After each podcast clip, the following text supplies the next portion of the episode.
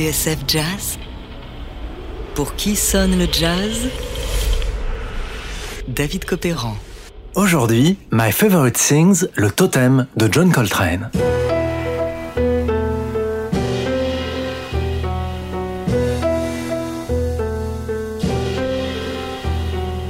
Rares sont les artistes qui se sont saisis d'un standard et ont fait leur chose, le marquant de leur empreinte au point de l'incarner totalement. Piana, par exemple, restera toujours associé au piano d'Ahmad Jamal. Depuis la fin des années 50, pas un concert sans qu'il dentonne son célèbre arrangement.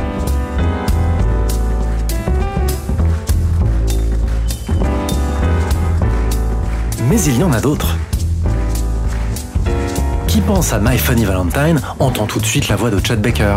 My Baby Just Cares est indissociable de Nina Simone. Georgia, c'est Ray Charles. Et Max the Knife, Ella Fitzgerald. Quant à My Favorite Things, nul n'a jamais surpassé la version de John Coltrane.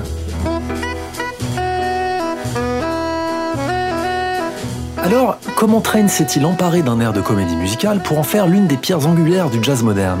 Réponse tout de suite dans Pour qui sonne le jazz.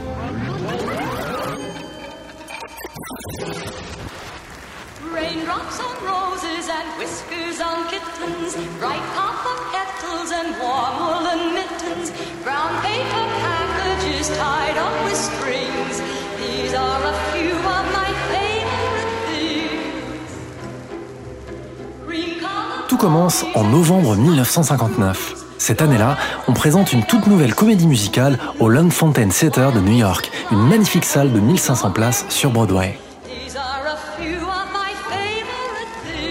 The Sound of Music est le bébé du duo Rogers et Hammerstein.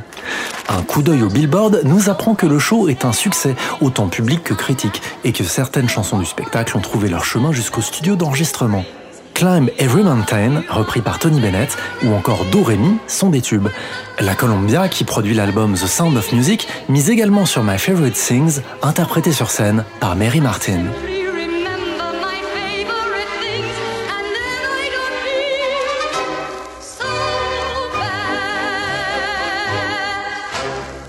Mais alors, comment Coltrane a-t-il découvert cette chanson? Avait-il ses entrées à Broadway? Connaissait-il personnellement Mary Martin? Ni l'un ni l'autre. En fait, si l'on en croit le livre Chasing the Train de J.C. Thomas, la réalité est beaucoup moins glamour. En fait, c'est un song plugger qui a présenté la partition de My Favorite Things à Coltrane un soir à la sortie d'un club. Un song plugger, c'est un type dont le métier est de proposer les dernières chansons d'un éditeur aux artistes afin qu'elles soient enregistrées et jouées à la radio, moyennant au passage une petite commission. Bref, une sorte de VRP de la musique. Or, si le pianiste de Train, McCoy Tyner, n'est pas emballé par My Favorite Things, Coltrane, lui, accroche tout de suite. Il le sent, la mélodie, le rythme de valse et cette grille harmonique lumineuse vont lui servir de véhicule. Pour partir où? Lui seul le sait.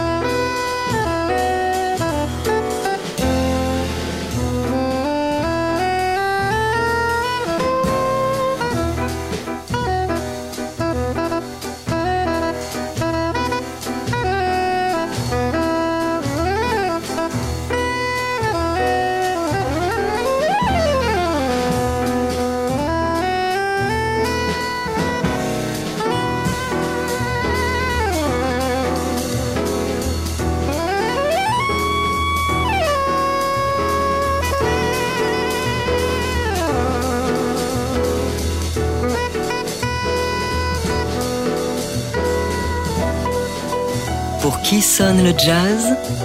David Copéran sur TSF Jazz. Aujourd'hui, My Favorite Things, le totem de John Coltrane. C'est à New York, le 24 octobre 1960, que Train enregistre le fameux thème de The Sound of Music avec McCoy Tyner au piano et Steve Davis à la contrebasse. À la batterie, Elvin Jones, qui a rejoint le groupe un mois plus tôt lors d'un concert à Denver. Le groupe y répétait déjà My Favorite Things. Coltrane navigue entre deux eaux. 1959 fut une année charnière pour lui. Il y a eu Kind of Blue avec Miles Davis bien sûr, puis sa signature chez Atlantic et l'enregistrement de l'album Giant Steps, un disque jusqu'au boutiste qui marquait son désir d'émancipation. Au printemps 1960, Train a donné ses derniers concerts avec Miles lors d'une tournée mémorable en Europe. À Paris, il s'est fait siffler par une partie du public qui n'était pas prête à encaisser ses improvisations à rallonge, ses déluges de notes et ses suraigus criards.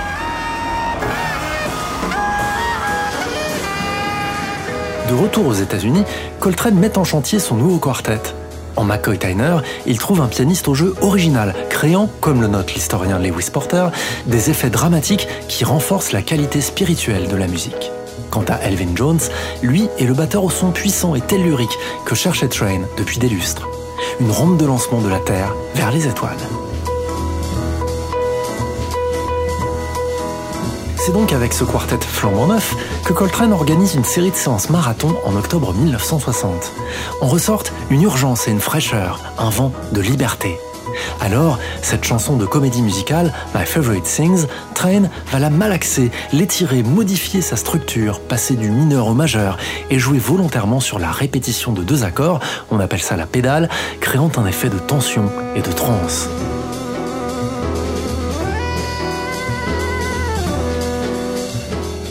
Enfin, la grande nouveauté de My Favorite Things, c'est l'instrument que Train utilise.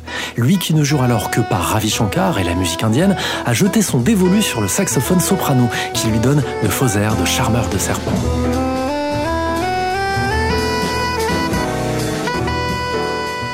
Mais d'abord, John Coltrane a dû apprivoiser la bête.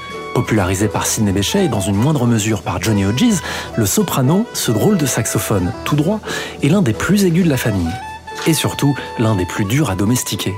Plus volatile, il requiert un entraînement spécifique. Sa prise en main n'est pas du tout la même qu'un ténor et il faut redoubler d'efforts pour en tirer un son convenable. Dans John Coltrane, sa vie, sa musique aux éditions Outre-mesure, Lewis Porter explique qu'au départ, le soprano a donné à Coltrane du fil à retordre. Il n'arrivait pas toujours à jouer juste, rapporte un témoin qu'il a vu en concert début 59. Le timbre du soprano est tendu à l'extrême, fébrile, torturé jusqu'à l'insupportable, écrira Donny Lemery dans Jazz Magazine après l'avoir vu en concert.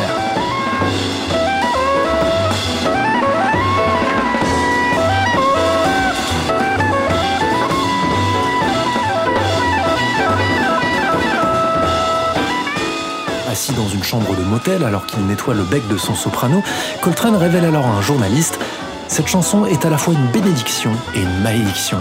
J'en ai cherché d'autres qui lui ressemblent, comme Greensleeves, mais je vais m'arrêter avant d'être dégoûté par ce morceau. À de nombreuses occasions toutefois, Coltrane dira que My Favorite Things est sa chanson fétiche.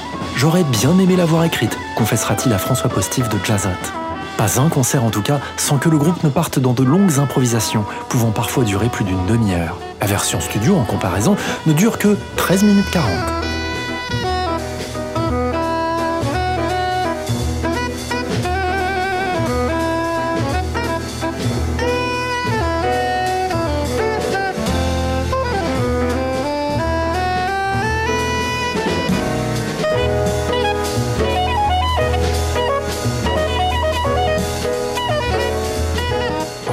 Flairant le tube, le label Atlantique va réussir ce prodigieux tour de passe-passe, ou plutôt ce sacrilège, de faire tenir My Favorite Things sur les deux phases d'un 45 tours.